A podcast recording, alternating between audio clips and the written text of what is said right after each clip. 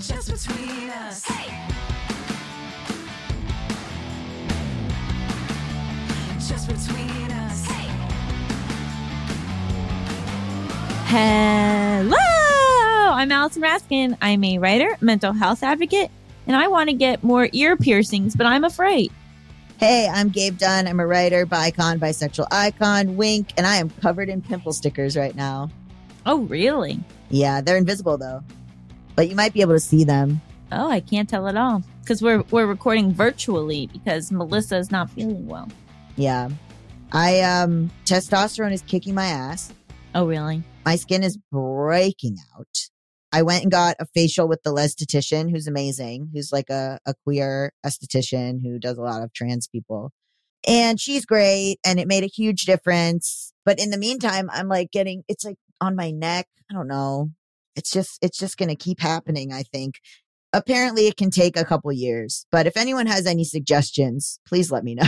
Have you gone up on testosterone or it's just like long term side effects? I went off. I went up. I went up on it. oh, you went up. Mm, Yeah. But also I think it, it, it just is, I think from long term use or whatever. I mean, I think I'm complaining about, I mean, I've never had non acne prone skin. I've always had Mhm. acne prone skin.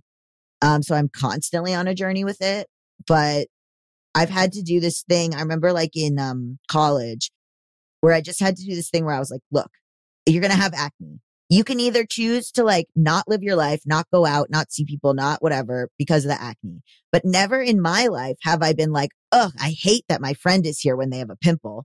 No, I've always just been enjoying their company. So like, even if people are like, oh, that's gross or they have an opinion on it or they don't, they think I look unattractive or whatever. It's not like anyone has ever been like, I'm so glad that Gabe isn't here because of their gross acne. So you know what? Like, I've never thought that about someone. So I'm like, okay, well, you just have to sort of be like, yeah, it'd be like that. You know, I don't know. yeah. No, I think that's a great that's a great take.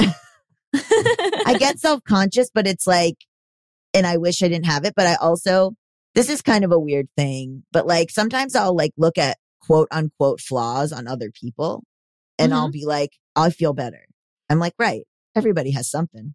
Yeah. I mean, being exposed to like more body diversity, like all that stuff is Mhm. like so helpful because it's like, oh, nobody actually looks the way that we're told we're supposed to look. No. And I saw Madison Beer do an interview where she's wearing acne stickers on her face during the interview. And I was like, I yeah, why not? Or like Millie Bobby Brown just posted with like some acne. I always feel like I'm like, I want to do that. I want to just like post my acne and be like, this is life. But I get like so embarrassed. I'm like, but what if people see it and they judge me? Really? Yeah, I get nervous. Like I, I want to, I want to be like, these are the realities of testosterone. Here's what's really going on with me or whatever. Um, but I just, I think like it's so funny. I get over hurdles of like sexual shame, money shame, blah, blah, blah. And like, I think, I think acne shame is going to be one of my new levels. It's your final frontier. My final frontier. No, everything is embarrassing. I'm trans. Every single thing that's happening to my body is embarrassing. But the acne, maybe I can overcome it. I think you can. Yeah. Anyway, this is just between us, a variety show filled with heartfelt advice Ridiculous games. and brutal honesty. brutal honesty. I look through like skincare Reddit Uh-huh. and it's like, it's like, okay, what's your skincare routine? And there's like 15 steps. Everyone has a mil- a million steps to their skincare routine. I'm like, uh, I wash with Cetaphil. I use, now I use like a cleanser and like a whatever sunscreen. And then I use these little acne stickers, but that's all I got. I don't understand if when I put my eye cream on, am I allowed to put my face cream on over my eye cream? Girl, you are asking the wrong dude. Melisa Yes. says yes. okay, great. I wear no makeup. Like, you know, like I thought not wearing makeup anymore. Cause I used to wear, I used to love crazy eyeshadows. I used to like do lipsticks, you know, crazy blushes, which I sort of miss doing because it was fun. Maybe I'll do it once I quote unquote pass. But like now I thought, okay, I'm not going to do any of that. My skin's going to be absolutely clear because I'm not using any of that stuff. No, Mm, but I guess it's testosterone. Probably. You know what it is? It's because my hairs are growing in on my face. So like when I shave my face, I'm shaving hairs off my face, but like the follicles I think are getting clogged by like the new hairs coming in.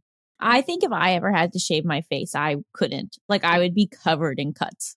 I use an electric razor, so it's like not that bad. Oh. But I'm gonna leave scruff. Once I have it, I'm just shaving it because it's like it's got little like you know it's little tufts. Once it's like coming in more consistently, then I'll shave. I'll you know I'll have I won't shave it so close. Like I'll have like Mm. some scruff. I think that's my goal. That's my dream. That's exciting. Thanks. Up next, we got an exciting interview with our highly esteemed guests, Sarah Reinhardt and Louise Browne. Stay tuned. Hi, everyone. Allison here. Anyone who knows me well knows that I love to read. I am always looking for new books, and that is why I am so excited that this episode is sponsored by Book of the Month. Book of the Month's mission is to help readers discover new books they love and to promote the work of emerging authors. It was so fun for me to get to pick which book I wanted to read this month and have it shipped right to my door. Book of the Month makes it easy to decide which book to read next. Each month, the editorial team reads through hundreds of new titles. They pick some of the best new books for you to choose from. All the books are good, so you can't go wrong. Every aspect of the Book of the Month experience is designed to be fun and special for readers. They have a highly anticipated release at the beginning of each month. Books are delivered in this really adorable bright blue box, and there's a fun app to help you pick your book and track your reading process. They also offer great values on new release hardcover fiction. It's much cheaper than other options, shipping is always free, and with a loyalty program, you get rewards and even lower prices the longer you stay as a member. My first book from Book of the Month was The Husbands by Holly Gramazio. I am tearing through this book. It is so fun. It's basically about this woman who one day comes home and there's a husband in her apartment, and she's like, Where did you come from? And then she figures out that every time her new husband goes into the attic, a new husband comes out, and she's she's like shuffling through all these different husbands from the attic, trying to figure out which one is the best. It is right up my alley, and I love it so much. So if you want to take part in Book of the Month and have a brand new book shipped right to your door every single month, go to bookofthemonth.com and get your first book for $5 with code PEDALS. That's $5 off with code PEDALS. I cannot recommend this enough. With Mother's Day around the corner, are you thinking about a truly special gift for your mom? Let me tell you all about mylifeinabook.com. It's a unique service that turns your mom's life stories into a beautiful book. Pretty cool, right? Here's how it works. Every week, mylifeinabook.com will send her a question via email. These can be pre written questions about her life or any custom questions you wish to ask. And then she can either type her response or use their voice to text feature. And mylifeinabook.com compiles all her responses into a beautiful keepsake book. And guess what? They can even create an audiobook using her voice recordings. It's like preserving her voice and her stories for eternity. Imagine discovering stories about her youth, adventures, and the challenges she overcame. This book becomes a legacy, something you and future generations can treasure forever. Your mom's given you a lifetime of stories. This is your chance to give her a way to share them. Right before I found out about this project, my mom made an offhand comment about wanting to write a memoir because she had such a wild childhood and there are all these things she's never really talked to us about. But asking someone to sit down and write a memoir is kind of daunting. So then I got her mylifeinabook.com and now she's getting prompts to answer on a weekly basis and it's a lot easier than just undertaking an entire memoir. I'm so excited to see what my mom does with mylifeinabook.com because she's someone who doesn't always feel comfortable just sharing about herself, but having these prompts and knowing that I really want to hear her answers is going to inspire her to probably share more with me about her life and her upbringing than I've ever been shared with before. So I'm so excited for that. Check out mylifeinabook.com and use code JustBetweenUs at checkout for 10% off. Create an unforgettable gift for your mom this Mother's Day. That's mylifeinabook.com. Use code JustBetweenUs for 10% off today.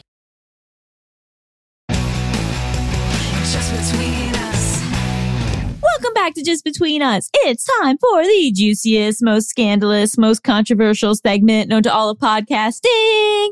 Top questions. This week on the show, we have Sarah Reinhardt and Louise Browne. Sarah and Louise are both adoptees from the baby scoop era and have shared their stories of learning about their adoption stories, searching for their biological families, and how these things impacted their lives. Thank you for being here. Thank, you for having us. First of all, what is the baby scoop era? The baby scoop era was a really like puritanical era in which women were shamed into giving up their babies between like 1946 and 1973, 1972, really, I guess, but right before Roe kind of put an end to that. Mhm.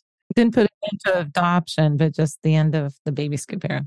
Right. So women were basically shamed, you know, if they, it was a really odd era between 1946, really through the 60s and the 70s, in the early, late 60s and early 70s, it started to shift a little bit. With, but women having sex would be, Mhm. a young woman having sex would be shamed into giving up her baby and making babies adoptable for couples who wanted to adopt. It was, it was really this propaganda era of coercing women into giving Yeah. up their babies. And and our podcast focuses, as Sarah said, it's all about adoption, but we focus on the adoptee. Yes. So that just to clarify that for listeners. Yeah, because the narrative out there has always been you're lucky, you're so fortunate. And you know, that's not the case, really. Often, very often, women didn't want to give up their babies. They wanted to keep them. But the pressure, the societal pressure, the pressure maybe from their parents, from their peers, all that Mhm. stuff. So I was one of those babies whose mother did not want to give her up. So, I mean, I feel like the conversation around adoption has been shifting a lot in the last few years. Um, we did have one other uh, episode about adoption a few years ago. And I feel like growing up, like you said, like it was very much this idea that like, oh, it's a, it's a mitzvah. It's a wonderful thing to do. Mhm. Did you always negative about being adopted or was that something that changed as you grew up?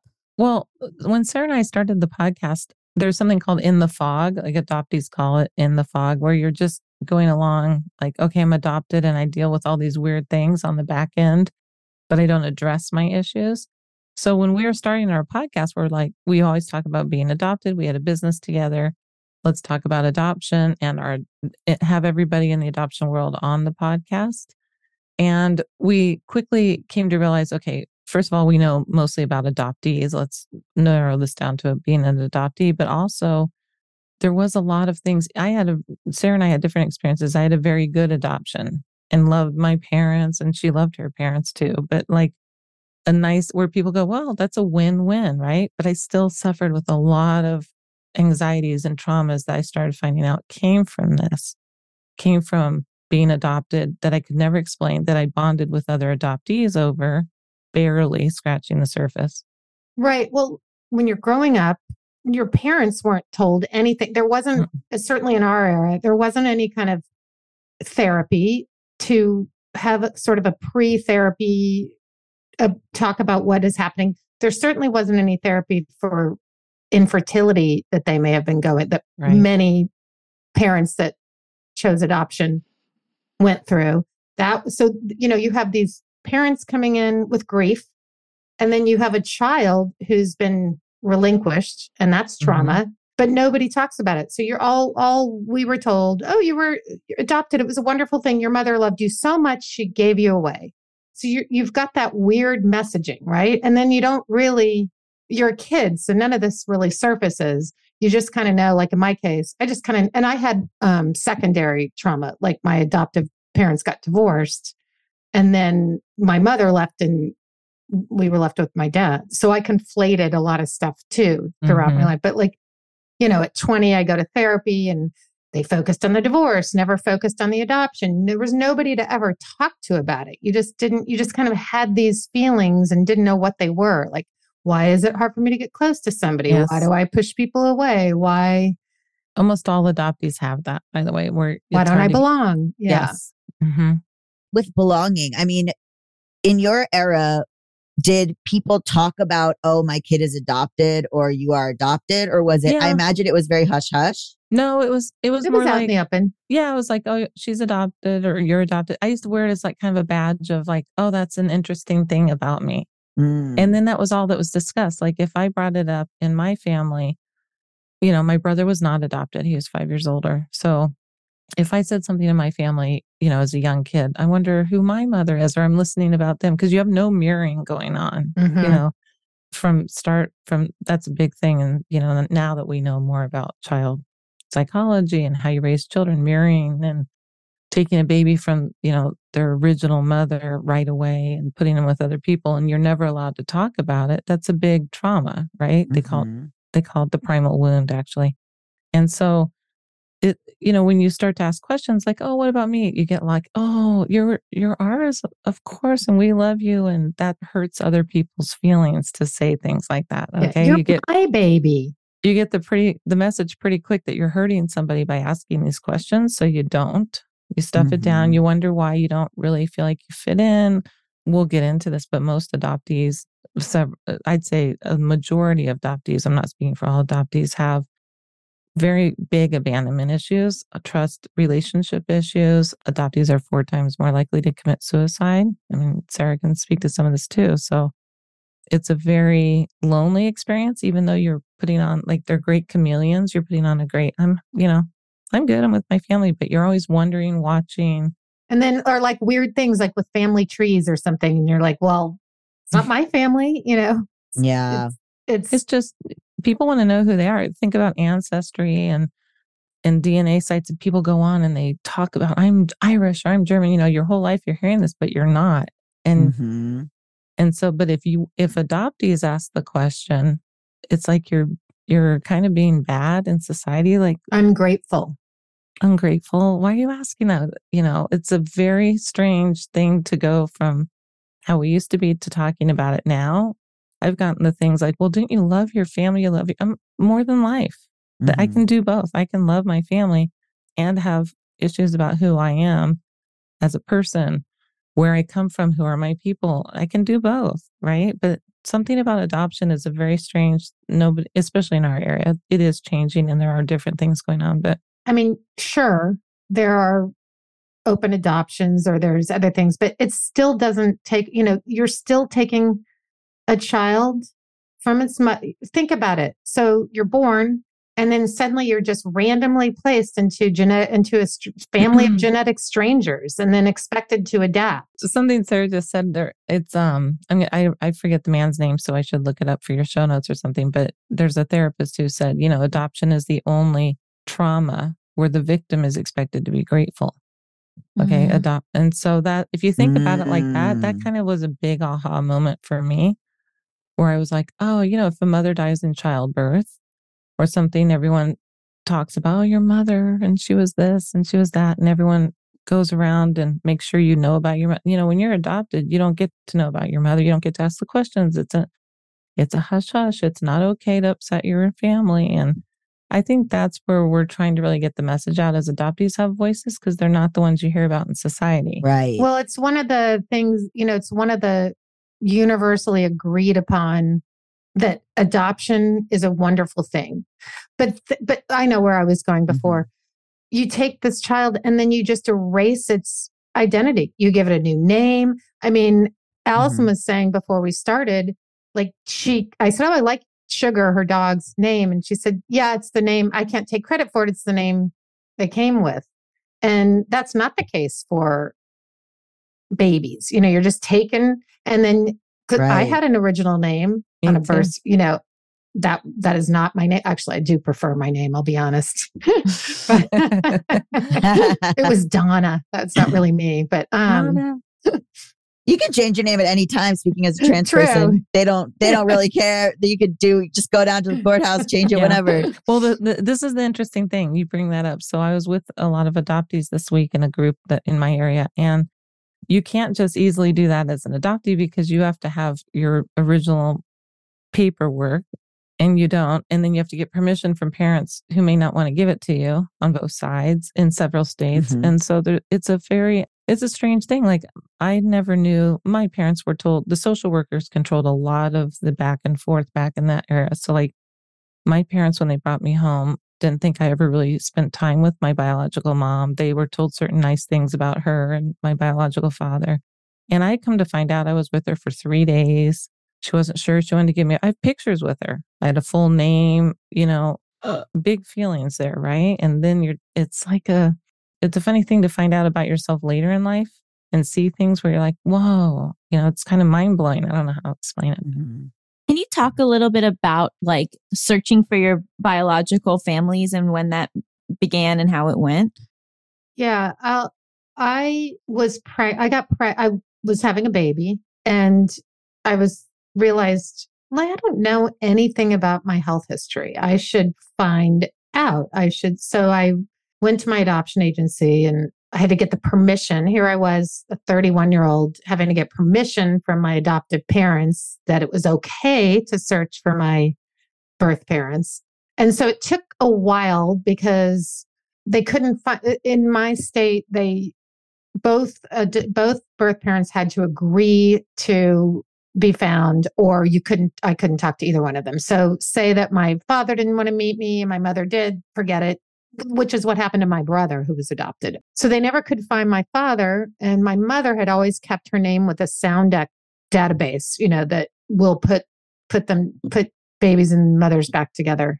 So I met her. It took six months because of the whole they never could find my father. So turned out he was no longer alive because I've since been in reunion with his sisters and my cousins so then yeah then i i found her. They she was overjoyed. Um i had siblings. They came to see me. So i had a new baby. He's like six months old seven months old and i lived in a loft in venice. And she arrives on the train with my two sisters to stay with me for like three weeks. And it was i wrote a whole script about it because i mean it's just kind of comedic but and it, that was how I, I met them. And then there was because of what Louise was talking about earlier, you know, and we have this loyalty of, well, you, mm. there isn't a guilt, guilt. If I have feelings for this, for my mother, my birth mother, I can't because it'll hurt my parents' feelings. And so it's really complicated. So I just kept her at arm's length for a, like, for a long time. I'd sort of let her in and then I'd push her away mm-hmm. and let her in and push her away. She died in 2009. So now on the other side of it, I think about it a lot. Like I wish I had mm-hmm. let her. I wish I'd gotten closer to her. And, but I stayed in reunion, talked to her all the time. Have my sisters on my father's side. I recently found out that he had committed suicide. He'd been a Vietnam vet and had a lot of trauma. But I have siblings through him who I've not met in person, but have had contact with. The other interesting piece to my story is that my birth mother was also adopted. So she had that oh. trauma to her, you know, and, and so she died and I didn't have the information about her, her mother. So that's, I finally got to the bottom of that and found out with the help of a search angel who her father was, my grandfather. So finally I, those pieces all, all came together. A reunion can be tricky. It's not, you know, Hollywood will portray it as, as the end of the story, but really it's the beginning of another mm-hmm. story. I was just going to say that was Sarah, like when Sarah was talking about at reunion, most of our guests that come on, when they get into reunion, that's when the real complications begin emotionally. And, but that's right. where right. society sees it as, oh, did you see that Oprah where everybody met and everybody's happy? And, and that's really short lived often. It's very stressful. It's very stressful for the adoptee because they have to balance new worlds of people and feelings about people. Like Sarah's mom was adopted mom was very supportive of her finding her birth family. M- many adoptees don't have that. They don't have that support. Mm-hmm. They're not made to feel like. Well, you you didn't. I didn't have that. I didn't look actually. I wanted to look just like Sarah. We met actually through our sons, so they're around the same age. And um, I also had him and was like, oh my God, I have a relative alive on this earth, right? Like, this is my guy wait, I know nothing about myself. You know, that that's kind of a big thing for adoptees. So I wanted to do the same as Sarah and I just didn't. I was just working and in chaos and thinking about it. And then my biological family found me. Oh. So when my son was two, I was 32, I get a phone call. You know, you've been found, literally. That's what they said. That's a whole story I wrote about it because I'm like, that's not how you start a phone call. Um, thank God I didn't. thank God I knew yeah. I was adopted, by the way it wasn't from them, it was from a mediator. So, and they, my biological mom's family found me because she had died when she was 27 when I was in second grade. And mm. I was her only child. She was the youngest of four sisters. And my biological grandmother was dying of Parkinson's. And it had been her wish to meet me. And they'd spent 10 years looking for me, which at the time I remember, this is kind of funny. You look back on things, I remember thinking, that's so neat. They thought like I was kind of cold to it. Like Sarah said, like I, I have this loyalty to my family. Who are these people? Really curious. Like I can't wait, but I'm also really freaking out. And and I remember thinking, oh, 10 years. Now I think, wow, they spent that like I was wanted. I was someone wanted to find me. Now I, I know them very well now. And I, I feel so differently about how much grace they've given me over the years because I did what Sarah did. I met them, loved them all, then pulled back tremendously from them just out of how to balance it. You know, my parents didn't feel great about it. Then my parents Mhm. did start to come around about it and want to know things. And so I got married to my new husband about uh, five years ago, and everybody that could come was at that wedding together. It was really special. My my father had died, but my mom was there, and my aunt, my biological aunt, came, and cousins, and met my other cousins. So all that was really healing. But it's still an ongoing thing. It's still, you know, I, I wish I knew my biological mom. I know a lot about her. I have letters and what she thought about me, and it's all very personal. My biological father, I know who he is. We've had some communication. He really has ghosted me at this point a little bit. He's doesn't know how he doesn't know how to combine those worlds. So, and I have two half siblings through him, sisters. I know who they are. They don't know who I am. Like tons of cousins, but I haven't really crossed the sibling road. I'm giving him maybe a little bit longer. I have a plan, sort of, but that's ongoing. that's where I am with that. hmm Wow. We're going to take a quick break, but stick around. Our bodies come in different shapes and sizes, so doesn't it make sense that our weight loss plans should too? That's the beauty of Noom. They build a personal plan that factors in dietary restrictions, medical issues, and other personal needs so your plan works for you. Noom doesn't restrict or shame when you want to treat yourself. Their flexible program focuses on progress instead of perfection. You don't have to give up carbs or anything. And with their daily lessons, you can learn something new about your food choices every day. After just a few days of using the app, I learned how to recognize cues for overeating and how to choose the right foods to feel full. Stay focused on what's important to you with Noom's psychology and biology based approach. Sign up for your trial today at Noom.com. That's N O O M dot com and check out Noom's first ever cookbook, The Noom Kitchen, for a hundred healthy and delicious recipes to promote better living. Available to buy now wherever books are sold.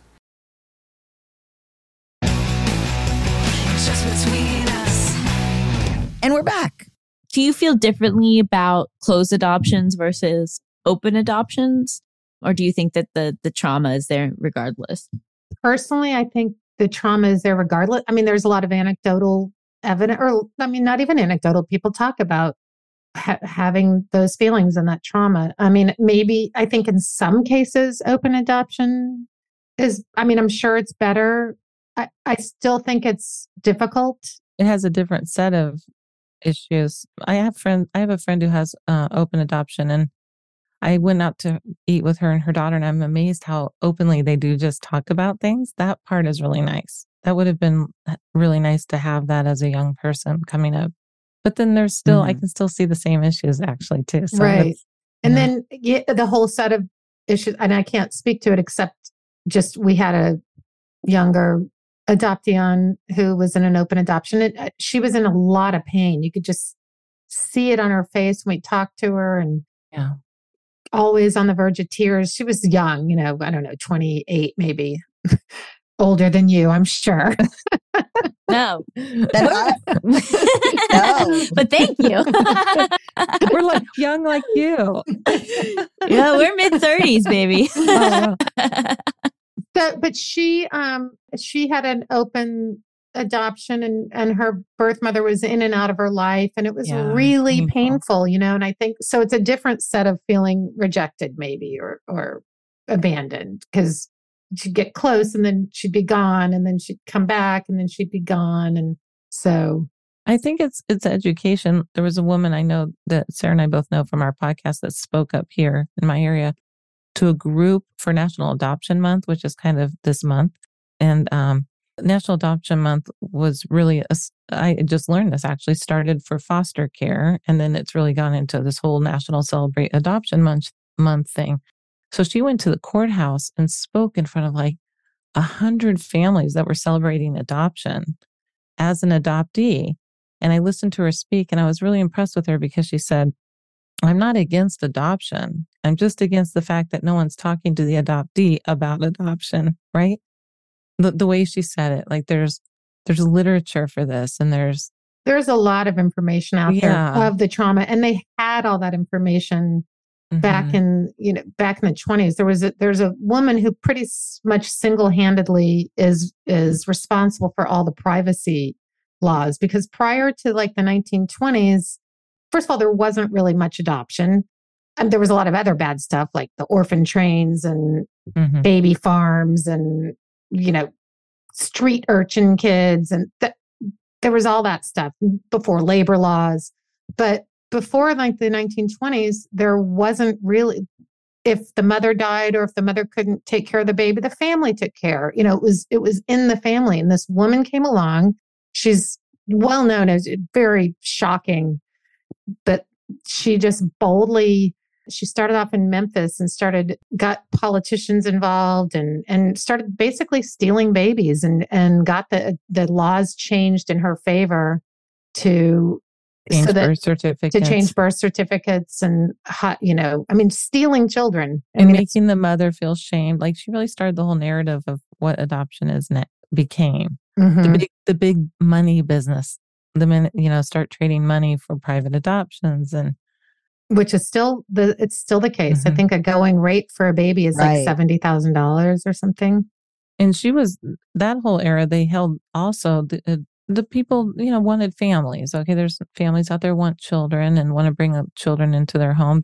She'd also hold them hostage. It was a double edged sword. She was stealing babies, ruining people's lives, and holding those people hostage for more money or we need this and that. Like a lot of things went on that created modern adoption, which is very strange to think about. It came from that. We've done a lot of research into that. It's just strange. The other adoptee that we had on, Angela Tucker, uh, oh Oh. yeah she um was talking about you know the the because it's like well if not adoption then what and it's like well the ideal situation would be to provide resources in order for families to stay together like to provide health care to provide you know i'm just i'm not i'm speaking for myself not for her but like ubi or something Yeah. where you would have like a, a reunification process or an ideal sit- like create conditions where instead of being adopted out th- this could be you know better put like put together better as a society um is that the answer to when people say like well if not adoption then what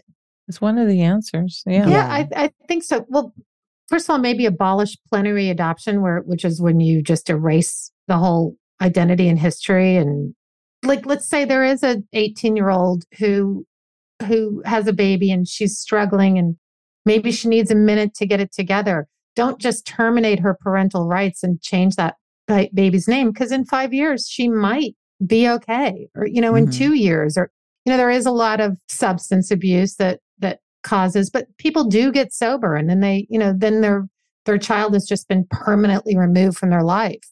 Guardianship is maybe a way to go. For resources, yes, resources for the first families. Start with trying to put the the children with family members, you know, as a first choice.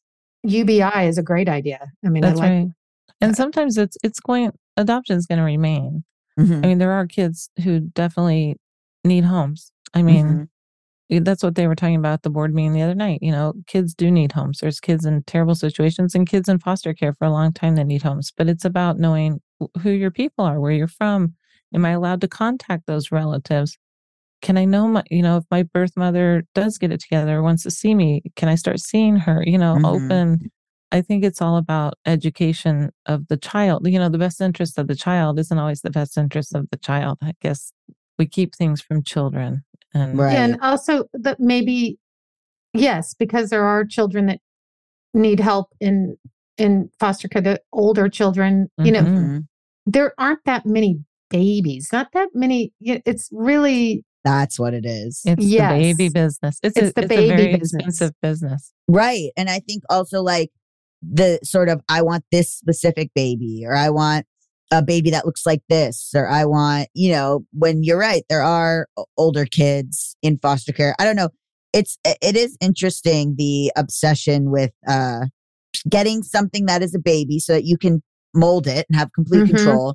And also with your own genetics, because that's important to you for some reason, which I guess I can't, I can't judge, but I do see a lot of, of that being really prioritized.